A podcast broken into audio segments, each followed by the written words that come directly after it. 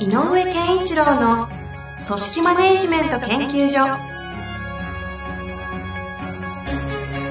組織が一体となりゴールを達成する究極の快感。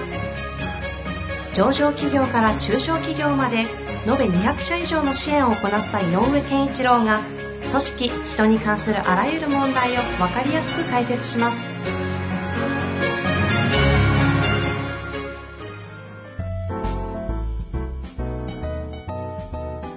にちは、遠藤和樹です。井上健一郎の組織マネジメント研究所。井上先生、よろしくお願いいたします。よろしくお願いします。さあ、今週も始まりました。はい。まあ、いきますかね。おう、ね、あおどうですかの、東京ね、えー、4都府県か。緊急事態宣言が出て、再開して、ゴールデンウィークが始まりました。そんな初日の収録なので、これも配信されてる時には、もう事態宣言、緊急事態解除されてるかもしれない、みたいな状態ですかってね。感じですね。はいもねですけど、あの、本当に、であの、大変な、本当に大変な時代になったなって感じがうね。ーん、いや、本当ですよね。周りにも、身近にもなんかこう近しいところで、やっぱり感染、実際ちょっと出て、出て、出てますもんね。そうね、あの、あ、あの人がなんていうのをね、ね聞くことあるもんな、全然ありますよね。うん。気をつけない。まあ、そんな中ではあるんですけれども、はい。質問はやたらと増えておりまして、あ、嬉しいことです。そんな中今日の質問、早速ご紹介していきたいと思います。はい。これ井上先生覚えてるかなって感じなんですが、はい。以前、どこかの、えーポッドキャストの会かセミナーだったと思いますが、20人の研修実施のエピソードの中で、この人だけには伝えたいと思う人を見つけて伝わるように全体コントロールをしていくとおっしゃっておりました。はい。覚えてます？なんかどっかで話したな、それ。えーそんな中で、えーマネジメント目線で勘がいいな、こいつだと見つけるコツはあるのでしょうか？またそのキーマンを起点にして全体エネルギーの一体感を生むコツなどがあればお聞きしたいです。はい。ということですね。あの、僕がどんな人、まあ、50人、100人の規模になったらもうね、それはできないんだけど、えっと、やっぱり、研修とかセミナーで参加者全員に同じ熱量のものを持って帰ってもらうっていうのはなかなか難しいので、やっぱりそれぞれの方が、えーえーと自分事として自分の現場に持ち帰れるものはこの中で何だろうっていう考え方で、えー、と聞いててもらった方がいいなと思ってその中では、あ、この人なんか持って帰れたさそうっていう人を見つける、見つけた時に、その人のためにちゃんとはなあの、その人をこうターゲットにして話すよっていうことなんだけど、うん。はい。その、持って帰りそうだなって思うのって、意外と、あの、すごく、ああ、いい話ですね、わかります、うんうんうんうんって大きく明るい顔でうなずいてくれて、楽しそうにしてくれる人ではないことが多いのね。うんうんで、どういう人かっていうと、なんかもう、逆に、あの、僕なんかの話からちょっと苦悶し始めるような人。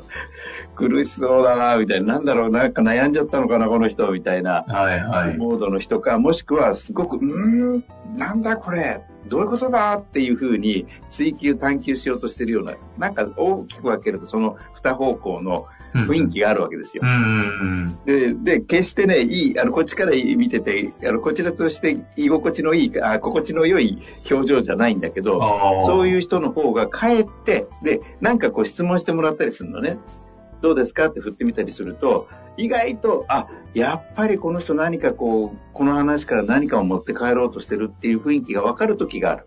そうすると、この人に分かるためにどうしてあげたらいいかなっていうふうに、この人はもっとこんな話が知りたいんじゃないかってなったら、本来用意してた話から筋がずれても、それにこの人がもしかしたら良さそうだなって話をしてあげるとかね。なるほどなるほど。っていうことはやってるんですよ。はいはでね、あの、これをもし、えっ、と、次期リーダーにね、ふさわしい人とかっていうことで言うと、やっぱり、えっ、と、す目の前に起こっていることを、とにかく自分のこととしてちゃんと、うん、あの、得ようとするとか、い。うんうんうん。何かどうかに行くために何とかしたいとかって、そういう、やっぱりこう、どっちかというと、あのー前向きさとかね、えーそういうものは持ってる人がいいだろうと思うんです。はいはい。で、そのために現れる行動っていうのは、頑張りますって言って、すごくかつての体育会系と言われるような、素直に言うことを聞いて、ひたすら行動力で発揮するというタイプだけではなくて、それがいけないっていうんではなくてね、それもいいかもしれないけど、大事なのはね、自分の意見がちゃんとあるかどうかなのよね。で、それをちゃんと主張することができるかどうか。だから、主張すれば、もしかしたら、この上司の方ととの間では、圧力が起こる可能性もある。はいはい。意見が違うから。でも、ある時は上司の力で押し切っちゃうこともあるわけだよ。でも、それでも、いや、それでも、地球は動いてるじゃないけど、それでもっていう思いで食らいついてくるような方がいいのよね。ああ。いいいというのはな何に対していいってことですか？えっと、次期リーダー候補としてはいい。お。うん、つまり、えっ、と、人を巻き込む力も備えさせてあげられる可能性があ高い。あうん。なるほど。で、なぜかというと、ちゃんと自分の意見を形成して、自分のこととして主張するっていうこと。自分の都合で話しちゃダメだけど、自分勝手な自己都合で話すのとはちょっと話は違うんだけど、自分の意見を主張するというモードのある人は見逃しちゃダメですよ。少なくとも現実の何かに対しての違和感とかをうん自分の意見と照らし合わせてこう主張できるっていう力ってことですね。うん。で、まあ前提としてはやっぱり、あの、いや、そう、だからできないですよっていうための話ではなくて、ええいや、やるんだとしたらこうではないですかっていうような話の転換ができる人がなおよしだし、絶対そっちの方がいいんだけど。で、なかなかそういう場面っていうのは作れない可能性もあるから、はいはい。何か課題を渡したときに、えっ、と、上司の、この、この方の上司の方がね、えっ、と、上司の方が、やっぱりちょっと懐を広くして、何でもいいから言って感じたこと言ってごらんっていう受け取り方をしてあげないとうん。出てこないから、うんうん。まずは、それは、あの、えーと、意見を聞く。で、えー時には耳の痛い上司としては、そこついてくるかってことだってあると思うので、はいはい。でもそれでも聞くよという、その、そのちゃんとて、ある種の、えー的確さっていうかな、なんていうのかな、自分事としての的確さっていうのかな、うんうん。えーを持って、何かこいつは言おうとしてるな、主張しようとしてるなっていうことが見える人は、あの、候補者としてはかなりいいレベルじゃないかと僕は思ああ、これなんか井上先生のあの言葉での概念化でいいんですけども、うん。そういうこの今ごご質問としては勘がいい人、こいつだと思うような人のあの、こと像の話をしてくださってると思うんですけど、はい。なんか一言化するとどんな人みたいな概念なんですかね？う。えっ、とね、二つあってね、はいはやっぱり当事者意識っていうちょっと待って概念言葉だけど、当事者意識を持ってる人と、やっぱり自己主張ができる人。い。おお、うん自己主張と当事者意識ですね。うん。当事者意識がない自己主張は時には自己都合による自己主張になる場合が多いから。うんうんうん。だから当事者意識、つまりこれをやるのは私だなとか、僕がやるとしたらとか、やっぱり一言じゃなくて自分事として捉える力がないと、やっぱりあのリーダーになればなるほど、うん。自分の行動の結果じゃないものも背負わなきゃいけないことって増えるので、やっぱりあのリーダー候補、こいつはいいなと思うとすると、資質の大事なところは当事者意識と自己主張かなと。はなるほど。うんという、そういったキーマンを起点にして、うん。全体のエネルギーの一体感を生むコツなどがあればお聞きしたいということですね、じゃあ。そう。で、できれば、えっ、と、他のメンバーに、この上司と次期リーダー候補の、そのお互いの意見のぶつけ合いをちゃんと、うんえっ、と、見させる。見させる。まず。うん。うん。その場に、ちゃんとそれを、あの、えっ、と、感じさせる。うんうんそれで、あの、場合によっては、あら、なんか、言い争ってたよって言って引いちゃうことがあるとしたら、なんか場の 空気が悪くなるとしたら、えっ、と、一旦は逆に言うと上司の人が、ちょっとファシリテーター的に。彼が言ってることはこういうことだ。あなもしくはあなたの言ってることはこういうことだよね。ここから言ってるよねと。でも僕が言いたいのは、そこのポイントも大事だけど、もうちょっとこっちの概念から言ってるんだよと。違い、あの、相違点についてちゃんと解説してあげるってことも大事だと思うね。あ、そのリーダー候補の方と、その上司の自分である立場の、ここでまずコミそういうコミュニケーションを取ると。うん。で、それをちゃんと周りにも説明してあげる。でちょっと引いちゃってる場合ね。空気が冷たい、あの、ひ、ひや、止まったっていうような感じにななったとしたら、解説してあげて、でも、要するにこう、だから正当な、こう、今のは議論なんだよ。あ、なるほど。喧嘩してるわけではなくて。そうそうそうそう、正当なあ議論なんだよあ、っていうことを、ありますね、まあそのシーン。周りに、上やってんな、やべえな、あれって言ってるけど、ちゃんと解説してもらうと、あ、普通にこれ議論だったんだ、みたいな。そうそうそう。で、その上で、で、君はどう思うって他の人にもちゃんと聞く。うんうん。あ、君たちはっていうことですね。うん。そうすると、ある意味では、えっ、と、反強制的であっても参画はするわけじゃない。ああ、はいはいはい。うん。そうすると、最後に、とはいえ、今回は、ぼ僕のやり方でやりたいと。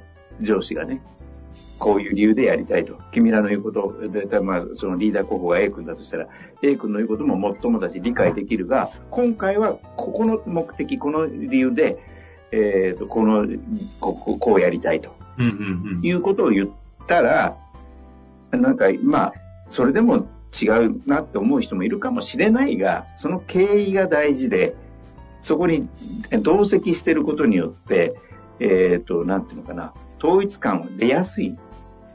なるほど。同じ場で意思決定したよねっていう感覚になりやすいの。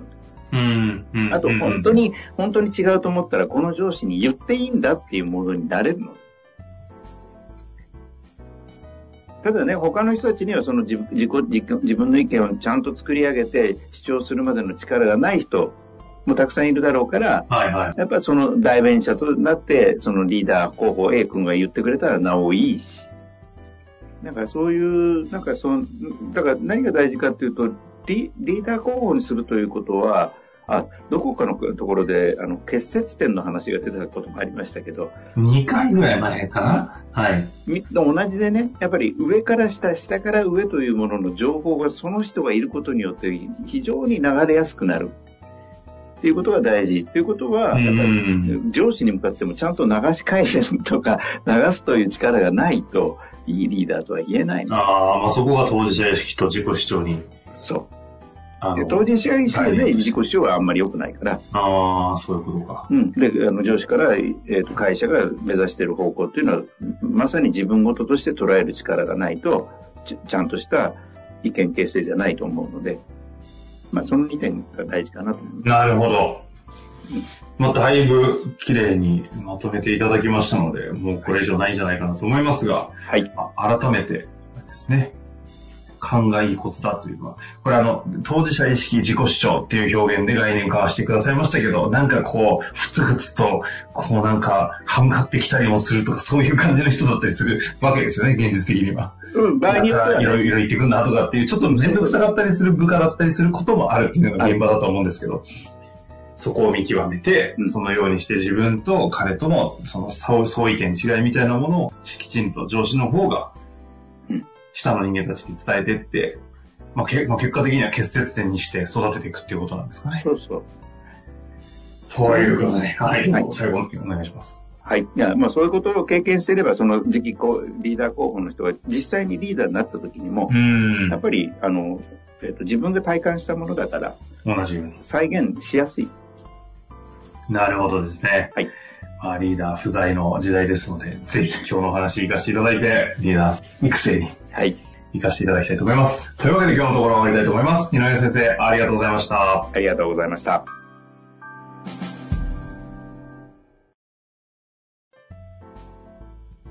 本日の番組はいかがでしたか？番組では井上健一郎への質問を受け付けております。ウェブ検索で井上健一郎と入力し、アカラクリエイト株式会社のオフィシャルウェブサイトにアクセス。その中のポッドキャストのバナーから質問フォームにご入力ください。また、オフィシャルウェブサイトでは無料メルマガや無料動画も配信中です。ぜひ遊びに来てくださいね。